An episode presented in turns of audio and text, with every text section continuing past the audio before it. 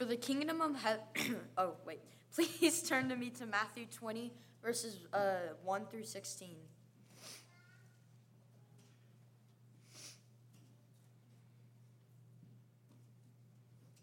For the kingdom of heaven is like a master of a house who went out early in the morning to hire laborers for his vineyard.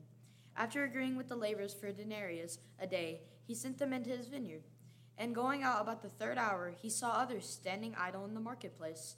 And to them he said, You go into the vineyard too, and whatever is right I will give you. So they went.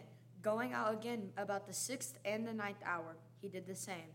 And about the eleventh hour, he went out and found others standing. And he said to them, Why do you stand here idle all day? They said to him, Because no one has hired us. He said to them, You go into the vineyard too. And when evening came, the owner of the vineyard said to his foreman, Call the laborers and pay them their wages, beginning with the last up to the first. And when those hired about the eleventh hour came, each of them received a denarius. Now, when those hired first came, they thought they would receive more, but each of them also received a denarius. And on receiving it, they grumbled at the master of the house, saying, These last, these last workers only worked one hour and they have made them equal to us, who have borne the burden of the day and the scorching heat. But he replied to one of them, Friend, I'm doing you no wrong. Did you not agree with me for a denarius? Take what belongs to you and go. I choose to give the last worker as I give to you. Am I not allowed to do what I choose with what belongs to me? Do you begrudge me my generosity? So that last will be first, and the first last.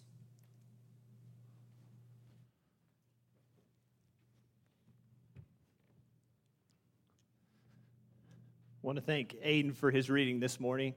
I do want to apologize real quickly. I don't have 100% of my voice this morning, so uh, go ahead and apologize for that.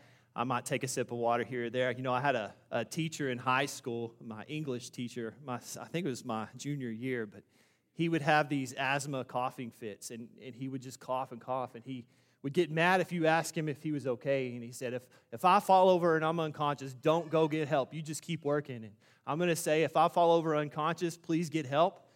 Um, I, but I will. I don't anticipate that happening. And I think it's just a mixture of the of the mowing the yard, clean, cleaning out the garage, and living in West Texas. So I might take a sip or two of water. But this morning we want to continue kind of on the where we left off in our last study in Matthew chapter 19. So, I want to do just a quick background on the context that we talked about last time before we get started on what we're going to look at this morning. And as we talked about in our last study, the apostles had just witnessed uh, a very highly respected man approach Jesus.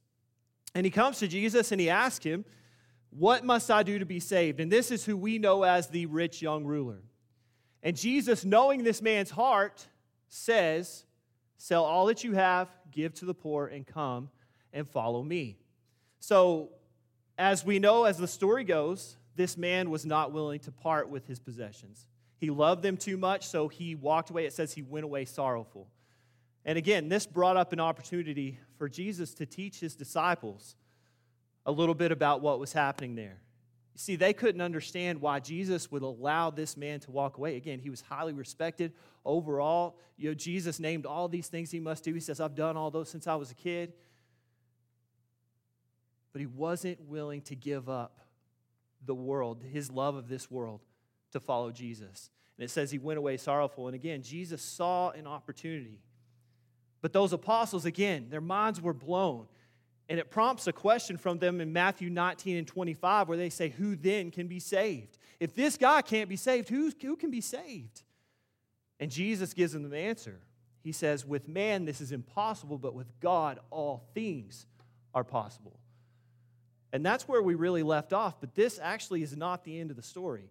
And it prompts Peter to ask a question in the very next verse. In verse 27 of Matthew chapter 19, he says, Peter says, See, we have left everything and followed you. What then will we have? What do I get out of this? You know, Peter's always that guy, isn't he? He's always that guy. He's either going to stick his foot in his mouth, he's going to be all in, he's going to say something that probably everyone else is thinking. He's just brave enough to say it. And it kind of seems that's what he's, he's doing here. He's, he's asking that question, and honestly, it's a pretty valid question. Now, we question the motivation behind that. You know, what was his reason for asking that? But I want to think about that for just a second. I want to think about what these apostles sacrificed at this time. When you compare it to the rich young ruler who Jesus had just called to give everything up and go and follow Jesus, is probably not much. But we think about those apostles, they probably gave up a few fishing boats, they probably gave up their houses, their modest livelihoods, maybe some time with loved ones. There might have been loved ones or friends that wouldn't have wouldn't associate with them because they were following this man Jesus. Compared to the rich young ruler, it's not a lot, but to the apostles, they gave everything. They gave it all. And they went and they followed Jesus. But what we see here is they were willing to do what that rich young ruler was not willing to do, and that was to get rid of the distractions. They were willing to get rid of the distractions, give up the world, and follow Jesus. Now, as apostles, we also know they were men and we know they had issues. And many times we see issues with a little bit of pride, a little bit of self righteousness. And it seems like Peter is kind of holding on to some of that at this time. Still ta- thinking of ter- uh, in terms of a worldly kingdom, like we talked about in the last in the last study we did. What do I get in exchange for my sacrifice? That seems to be a question that's all about Peter, a question that has a self righteous tone, wanting that instant gratification. And as we'll see, Peter gets an answer to that question. And I really don't think it's the answer he was probably looking for, but he does get an answer for that. And we see that starting in the next verse, in verse 28. Jesus replies to this question and he says, Truly I say to you, in the new world, when the Son of Man will sit on his glorious throne, you who have followed me will also sit on 12 thrones, judging the 12 tribes of Israel. That's an answer, isn't it? It's an answer. But I want to break down this verse for just a minute because I think it gives us a little bit of insight to Jesus' thinking here. Now, as Jesus replies here, one thing he says in the when we translate it to the ESV, it says in the new world. Well, what does that mean? when we think of the new world, there's really two ideas, two thoughts on this. One idea would be that when he's talking about the new world, he's talking about the idea of after the second coming of Christ, after the resurrection, after that's all taken place. The, the other thought that I kind of agree with is the idea that this is between basically Acts chapter 2, that the day of Pentecost, that first, that, that first gospel sermon given by Peter to the second coming of Christ. And there are a few reasons that I believe this. When you look at the King James version of this, instead of in the New World, he uses this word regeneration. Now, the only other time that we see this word used is in Titus chapter 3 and verse 5, where Paul says, He saved us not because of the works done by us in righteousness, but according to His own mercy by the washing of regeneration and renewal of the Holy Spirit. Same word, regeneration, is used here. He's talking about that idea of obeying the gospel, being buried with him in baptism. What happens when we are buried with him in baptism? We died our old man and we are raised in a new creature, a new man. Not only that, you look back at what he talks about here, he also doesn't only talk about that idea of regeneration, he talks about how he will sit on his glorious throne. Well, when did that take place? If you look at Mark chapter 16, verse 19, it says, Then the Lord Jesus, after he had spoken to them, had ta- was taken up into heaven and sat down at the right hand of God. He took his place on his throne after he died, was buried, was resurrected, and he ascended to heaven. You also look at Hebrews chapter 1 and verse 3. It says, He is the radiance of the glory of God and the exact imprint of his nature, and he upholds the universe by the word of his power. After making purification of for sins, he sat down at the right hand of the majesty on high. We could go on. You continue on in this verse, and it says, You who have followed me will also sit on 12 thrones, judging the 12 tribes of Israel. Well, this is the answer. You're going to sit on a throne. Now, when it talks about the throne he's going to sit on, he talks about a glorious throne. Seems like the 12 thrones that they're going to sit on are more of a throne of judgment. They are going to judge the 12 tribes. Well, what does that mean? Essentially, what that means is they're going to sit on these thrones of judgment and judge this new kingdom that's about to be established. And you say, well, how is that? How does that happen? Think about the apostles for just a second. They became the judges of the new kingdom. Not in their own words, not in the words that they spoke, but in the words they were inspired to speak. They became the judges of the new kingdom through the words that they were inspired to speak and to write down. And while they were here on earth, that's exactly what they did. They went around, they went to congregations, and they taught these congregations. They set things in order. They wrote letters to other congregations that they couldn't be at. They were judges of that kingdom. And we think about that still today. Where do we go for our guidance? Where do we go to know how we serve God and how we should serve Jesus Christ? Well, we go to the Word of God. We go to those writings that they wrote, judges of that new kingdom. And that makes us feel pretty confident that when he uses that word regeneration, it's referring to that same regeneration. That time between Acts chapter 2 to that second coming of Christ that we are still a part of today. And that's an answer to the question. But again, I don't think it's really the answer that he wanted to hear. And it, gets a, it get, may get a little worse for Peter in the very next verse because in verse 29 he says, And everyone who has left houses or brothers or sisters or father or mother or children or lands for my name's sake will receive a hundredfold and will inherit eternal life. Not only is he answering Peter's question, but he's also going back to that question in Matthew 19 and 25 when they said, Who then can be saved? And the answer here is anyone anyone who is willing to make a sacrifice, to give their own life up and dedicate themselves to Jesus Christ, anyone can have access to that reward. And that's what he's saying here. Now, we see Jesus here is recognizing the inevitability that when we, that choosing to follow him is going to involve sacrifice of some kind. And I want to think about this sacrifice. I want to think about these things that he has listed here. He talks about things like our houses, our family members, our possessions. Think about those things for just a second. What do those things mean to us in a worldly sense? They mean security. Those are things we cling to.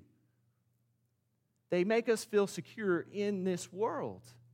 When I have a big bank account, I'm feeling pretty secure in a worldly sense, right? When I have a good family, I'm feeling pretty good in a worldly sense. But what Jesus is calling them to do is give up that worldly security and depend on a spiritual security that can only come through Jesus Christ. And the fact is, I'm not telling you this morning that you have to call up your dad, especially today, because it's Father's Day. Don't call him up and say, I don't want anything to do with you. That's not what he's saying here.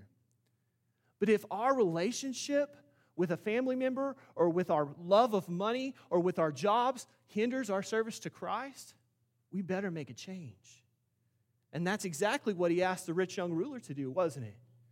Give up those possessions so that you can serve me. And he wasn't willing to do it. But again, the apostles made that decision. And because of that, they would receive a hundredfold. I'm going to tell you if anybody offers you an investment that's going to give you a hundredfold return, you better take it. And Jesus is offering that right here. Now, a lot of people will look at this and they will go to this idea of prosperity gospel and they'll preach, if you'll send me money, you're going to make a lot of money. That's not what we're talking here about here. And that's not what Jesus is talking about here. But I do think it's interesting. When we look at the verse, this verse, Matthew 19 and 29, we like to focus on that top part, don't we? We like to focus on what, we, what we're going to sacrifice, what we're going to lose. And we don't like that. We like to focus on those things. But I think that's the wrong attitude to have. It should be, it should be our focus on what are we gaining from that? What are we going to gain from being a Christian? Just because I'm a Christian doesn't mean I'm going to be a bank, I'm going to have a, a large bank account. I could show, I'm not going to. I could show you I don't. I'm not going to. But what it does mean is I receive blessings. If you look at Mark's version of this in Mark chapter 10, he talks about blessings in this life and the next. You're going to be blessed in this life and the next. Well, think about that. I think about my life as a Christian. I think about the fact that, you know, I might not have some of the same friends that I used to have. Maybe they didn't agree with the lifestyle change that I had when I became a Christian, but guess what? I gained so many more. I gained brothers, I gained sisters, I gained fathers, I gained mothers in the church. And what a blessing that is. I think about the fellowship we have. I think about the peace and the joy that comes from Jesus Christ and from God when I submit to Him. And we could go on and on about the blessings that we gain from becoming a Christian. And that's what it's being said here. You're going to gain so much. But even if I gained nothing positive on, in this life from being a Christian, guess what? I can inherit eternal life. I have an opportunity to have eternal life with God. And what a blessing that is. And that's far more important than anything I'm going to sacrifice here in this life. Promise of something far better. In Romans 8 and verse 16, he says, The Spirit himself bears witness with our spirit that we are children of God. And if children, then heirs, heirs of God and fellow heirs with Christ, provided we suffer with him in order that we may also be glorified with him. Are we willing to make those sacrifices? Because if we are, and we're willing to dedicate ourselves to Jesus Christ in service to Him, guess what? We can have eternal life. We can have an eternal life with Him in heaven. And what a blessing that is. Now, Jesus goes on in the next verse, and he says something that seems pretty odd to us.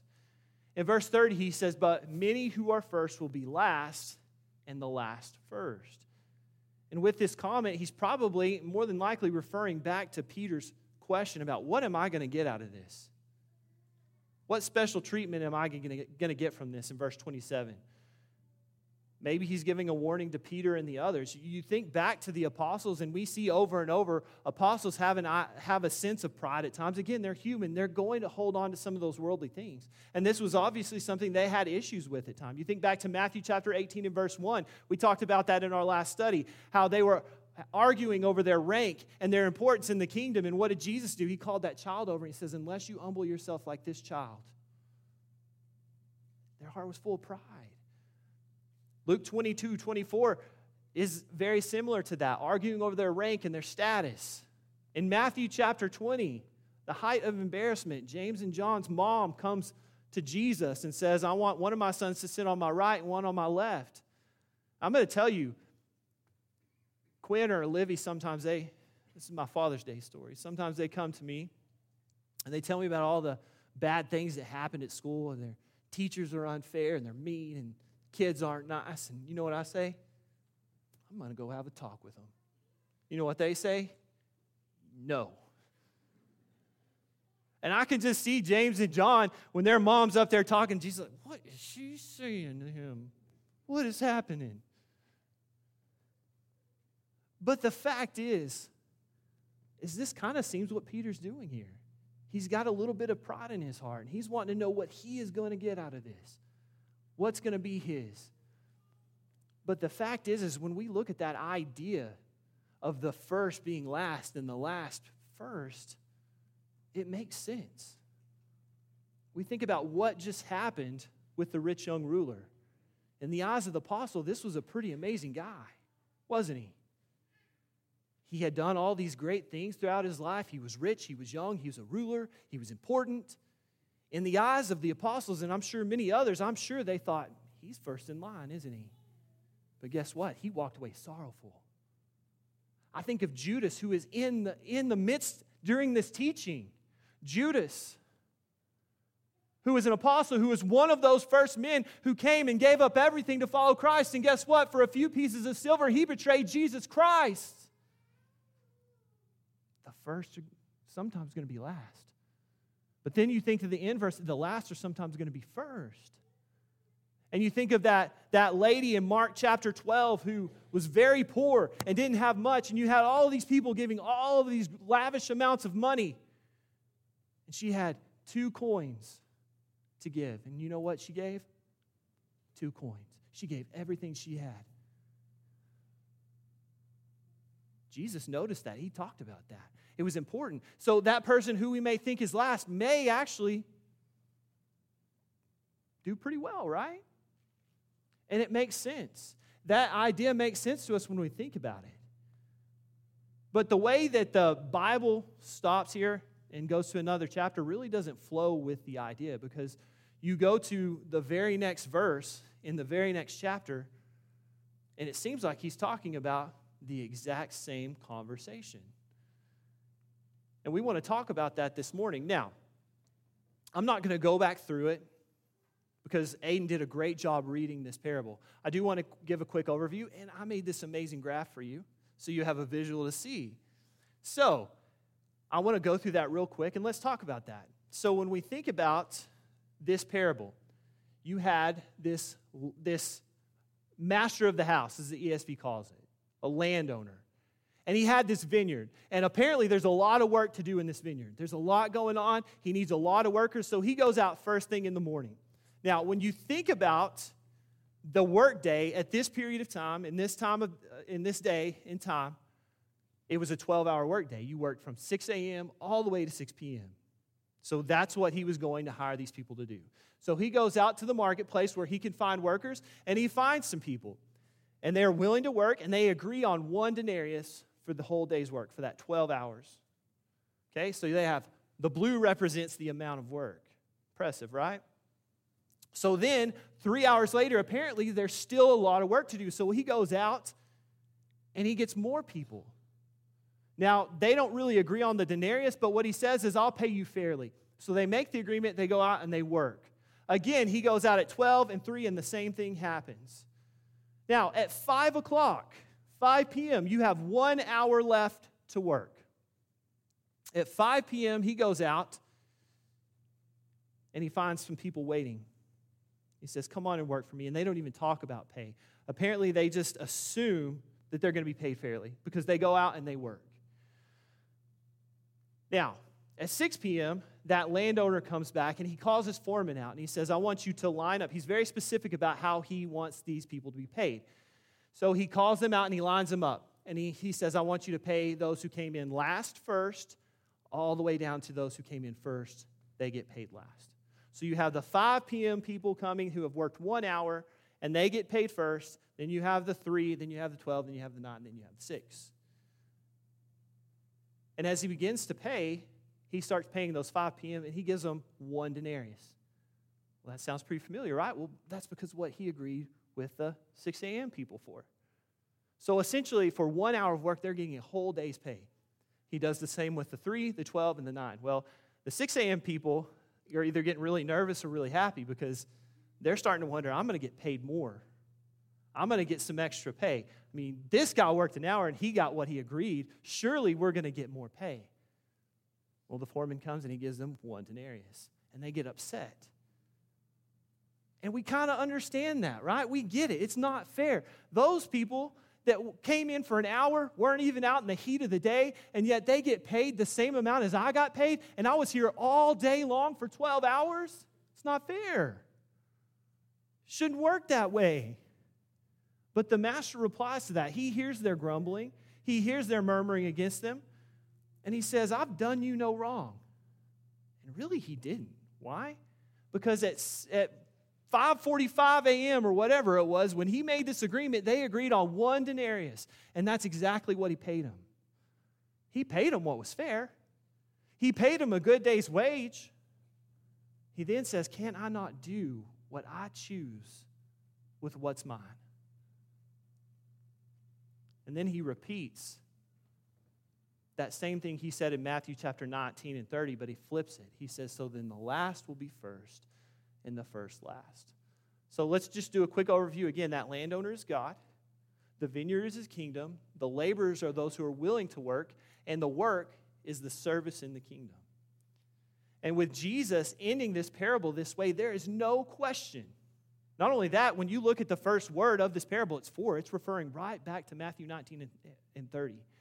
But there's no question that this is a continuation of the response to Peter's question in Matthew 19 27. What do I get? Peter kind of sounds like that 6 a.m. guy, doesn't he? I've been here all day. What do I get? I've been here from the beginning. What am I going to get? Almost like I'm going to get some kind of special treatment.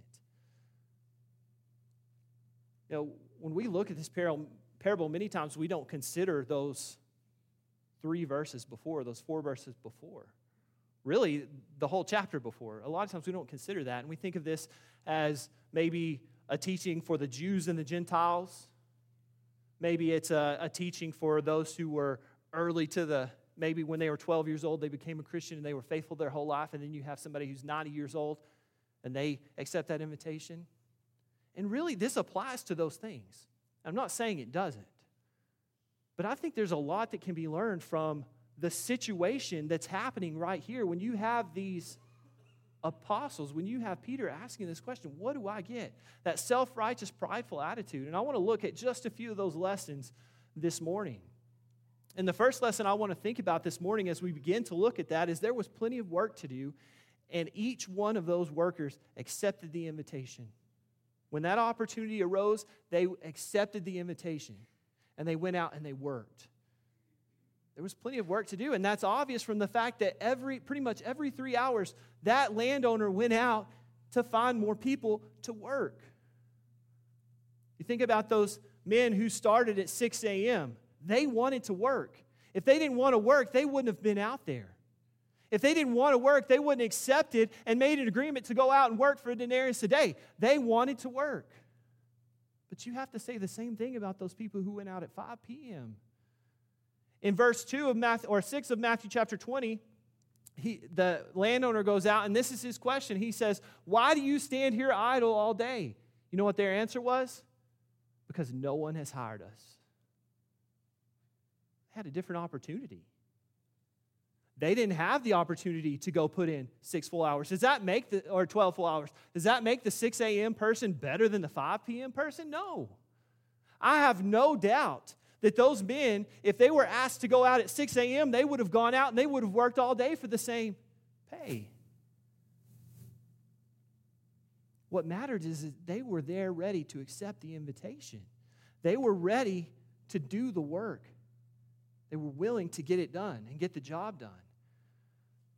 And when looking at the apostles specifically, Peter, when asking this question, think about Peter in this position. He, he was one of the first ones called to go out and drop everything and go serve Jesus Christ. They were given a great opportunity and they did exactly what they needed to do. They left the world and they served Jesus Christ. But does that mean there's not others in Scripture who gave everything? Absolutely not. I think about people like Stephen. I think about Barnabas. I think about Titus. I think about Paul. Yeah, they weren't the first ones called. But when the opportunity came, they were ready and they were willing and they accepted the job and they went out and they worked for the kingdom. Do they get less of a reward because of that? Because they weren't the first ones called? No, the reward's equal. It's eternal life. Same goes for Jews or Gentiles, if you want to look at it that way. The Jews were the chosen, the chosen people. They were the ones, right? And then those Gentiles come along and all of a sudden they get what we what's ours. But the fact is, it's all, it doesn't matter who you are. It's whether you're willing to accept that invitation or not. Are you willing to go out and do the work and to become a part of that kingdom. If we're willing to obey the gospel and are faithful, we can have the same reward as Peter did. We can have eternal life. In Galatians chapter 6 and verse 8, he says, For the one who sows to his own flesh will from the flesh reap corruption, but the one who sows to the Spirit will from the Spirit reap eternal life. How do we? Well, we accept that, that invitation and we sow what we need to be sowing. We live a life for Christ. And if we do that, guess what? We are going to have that reward also. And what a wonderful thought that is. And it still rings true today, just like it did back then. There's enough work for everyone. Jesus said it in Matthew 9 and verse 37 when he says, The harvest is plentiful, but the laborers are few. There's a lot of work to do, and there's not that many people out there doing it. There's opportunities. Are we willing to accept those opportunities? Are we willing to go out and do what we need to do? Are we willing to obey the gospel, become a part of that kingdom, and become a member of the church, become a member of that kingdom? And the great thing is, is it doesn't matter the color of my skin. It doesn't matter my nationality. It doesn't matter what I've done. That invitation is to me, and it's up to me to accept that invitation. But how is that fair? It's just not fair, is it? And I kind of wonder if this was Peter's reaction when Jesus answered the question that anyone can have what you have. Kind of, you, you kind of wonder, is that what Peter was thinking? I think sometimes we have similar attitudes to that, don't we? We look at all we do for the kingdom and we think pretty highly of ourselves. We like to pat ourselves on the back. Sometimes we even tend to look down on others who we might feel aren't doing what we're doing. Think about the parable of the Pharisee and the tax collector for just a second. In Luke chapter 18, talk about the difference in those who we think might be first and those who we might think as last, right? You have that Pharisee who is the religious elite of the time, who knows the Word of God, who's seen out doing some good works. And then you have this tax collector that everyone despises, but I want to see I want us to see who Jesus is calling out here. So as the Pharisee goes out, here's what he says. He says, God, I thank you that I'm not like other men, extortioners, unjust, adulterers, or even like this tax collector. And then he goes out and he says, I've done all of these great things. And he, he gives this laundry list of these wonderful works that he's done. So he calls out this tax collector, but then Jesus mentions the tax collector right after. And what he says is, is he wouldn't even look to heaven. And he beat his chest and he says, God, be merciful to me, a sinner. Guess who was justified? Not those who we thought would be first, right? It's that guy that people look down on. It's that tax collector. But it says he's justified. Why? Because he was willing to humble himself. He understood that he was not worthy, he understood he didn't deserve it. But yet God was merciful and willing to give that gift anyway. And what a blessing that is. Sometimes I think we inadvertently try to turn our salvation into a system of merit. But the good thing is our second point salvation is not based on my good works, it's based on the grace of God in sending his son to die on the cross for each one of us. But again, I think sometimes we try to base it on our own merit. I've gone to church, every church service for the last 35 years, never missed one. I've done all these great things. I go out and I help and I give to the poor. I, I do all of these wonderful things. And then we kind of get that idea of what's in it for me? What do I get out of this? And with this type of attitude, we walk dangerously close to a line that touts our religious accomplishments by comparing it to others. That's dangerous. It doesn't mean we shouldn't be out there helping the poor, cleaning the building, teaching the word. We should be. I read a, a quote in one of the commentaries I was looking at, and I thought it was great. It says, Our greatest difficulty as a Christian can sometimes be admitting that in Christ, our religious achievements and status mean absolutely nothing as an exchange for our salvation. In Christ, it's hard for us to accept that I can go out and I can work 15 hours a day for Christ every day, and it's still not going to be enough. It's hard to admit. It's hard to take that in. What that means is, is we can never earn our salvation on our own merit. Never. No matter what we do. What matters is are we living this life for the right reasons? Are we doing what God wants us to do? Are we motivated by our faith in, in Him? Do we do it to express our love for Him? Are we doing it for some other reason? Because the fact is, is God knows our heart. Proverbs 21, 2 says, Every way of man is right in his own eyes, but the Lord weighs the heart. He's going to know.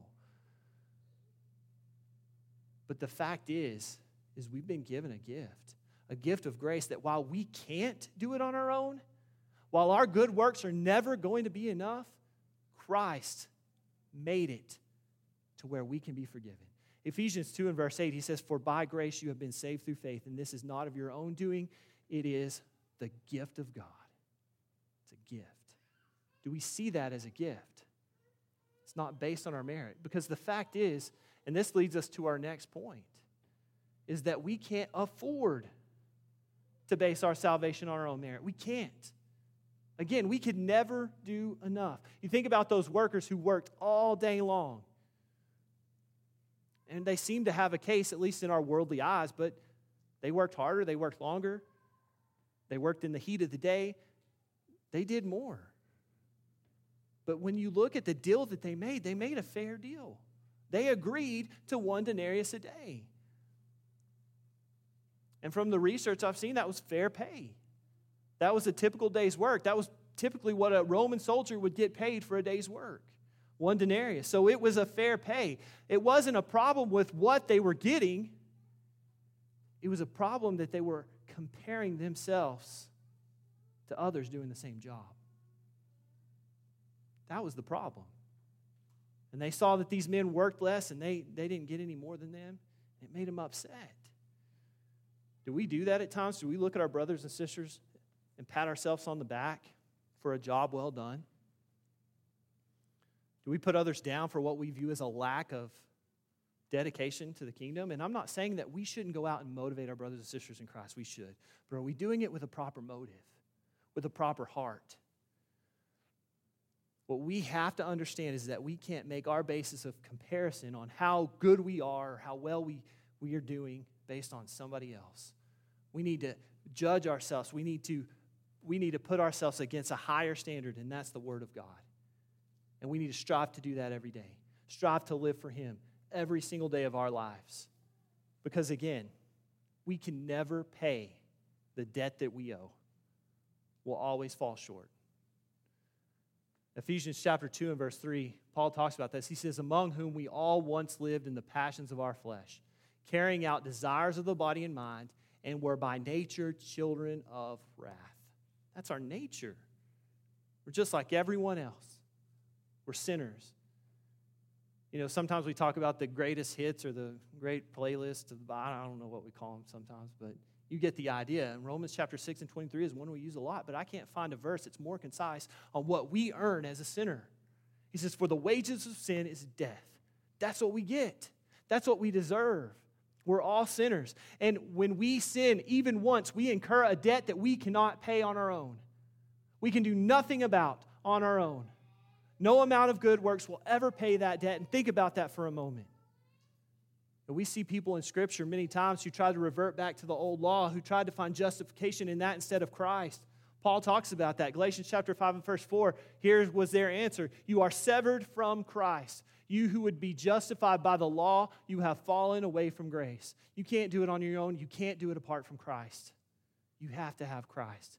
But luckily, he was willing to die for us. Romans 8 3 says, For, by God, for God has done what the law, weakened by the flesh, could not do by sending his own son in the likeness of sinful flesh, and for sin, he condemned sin in the flesh.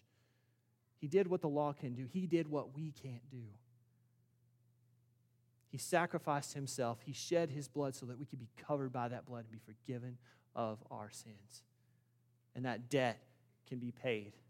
But again, that's a gift, just like he talks about in Romans 6:23, but the free gift of God is eternal life in Christ Jesus our Lord. But it's a gift we have to accept, it's an invitation we have to accept.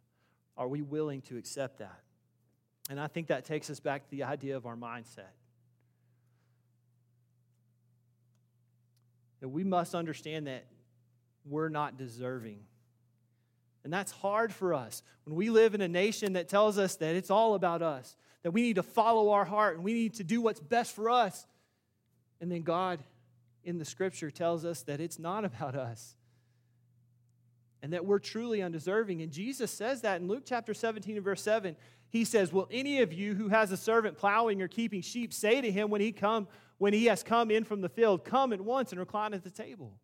Will you not rather say to him, Prepare supper for me and dress properly and serve me while I eat and drink, and afterward you will eat and drink? Does he thank the servant because he did what was commanded? So you also, when you have done all that you were commanded, say, We are unworthy servants. We have only done what was our duty. That's what it comes down to, doesn't it?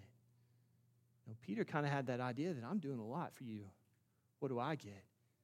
And what Jesus is saying here is that we have an understanding that when we go out and we do those good works, when we go out and we help others, that is our duty. And we're still unworthy. On our own, we're unworthy. We're unworthy. Again, hard for us to accept. We're unworthy. But the fact is, is we have a Savior who loved us. We have a, a God who saw our need, who saw our hopelessness, and understood that, yes, we may be unworthy, but through Christ, we can be justified. Through Jesus Christ, we can be forgiven. Through the blood of Jesus Christ, our sins can be washed away. And such, that's such an amazing thought. Think about the idea of being an unworthy servant. When we get to have that attitude like Peter, sometimes we start thinking pretty highly of ourselves, start feeling pretty good about ourselves. But the problem with that is, is when we start relying more on ourselves, we start relying less on God. We start forgetting the gift that was given for us, and we start taking that for granted. But when we understand we're unworthy and undeserving, we'll never take for granted the gift of eternal life, the gift of salvation that comes through the blood of Jesus Christ. I want to go back to Titus chapter 3 real quick. In verse 4, he says, But when the goodness and loving kindness of God our Savior appeared, he saved us, not because of the works done by us in righteousness, not because of what we've done, but according to his own mercy, by the washing and regeneration, washing of regeneration, renewal of the Holy Spirit, whom he has poured out on us richly through Jesus Christ our Savior so that being justified by his grace, we might become heirs according to the hope of eternal life. That's, that's it's amazing. Amazing to know that even though we're unworthy, even though we're undeserving, God saw our need and he loved us enough to fulfill that need. And he did that by sending his son to die on the cross. And through our obedience to the gospel, obeying him in, in baptism and, and going into that water, that old man dies and that regeneration happens we become a new creature. And we can have salvation through that. And if you're here this morning and you've never taken part in that, I encourage you to do that this morning. Become a part of the kingdom. This is the opportunity we talked about. Accept that opportunity at this point and become a worker in the kingdom. If you're here this morning and you've never or maybe you're just struggling at this time. Maybe you have something you need, a, you need presence of the church. You remember those blessings we talked about that come from being a Christian? That's part of it. We can pray for you, we can pray with you, and we can support you with whatever we need to, to do to help you in that time of need if you'll come to the front as we stand and sing.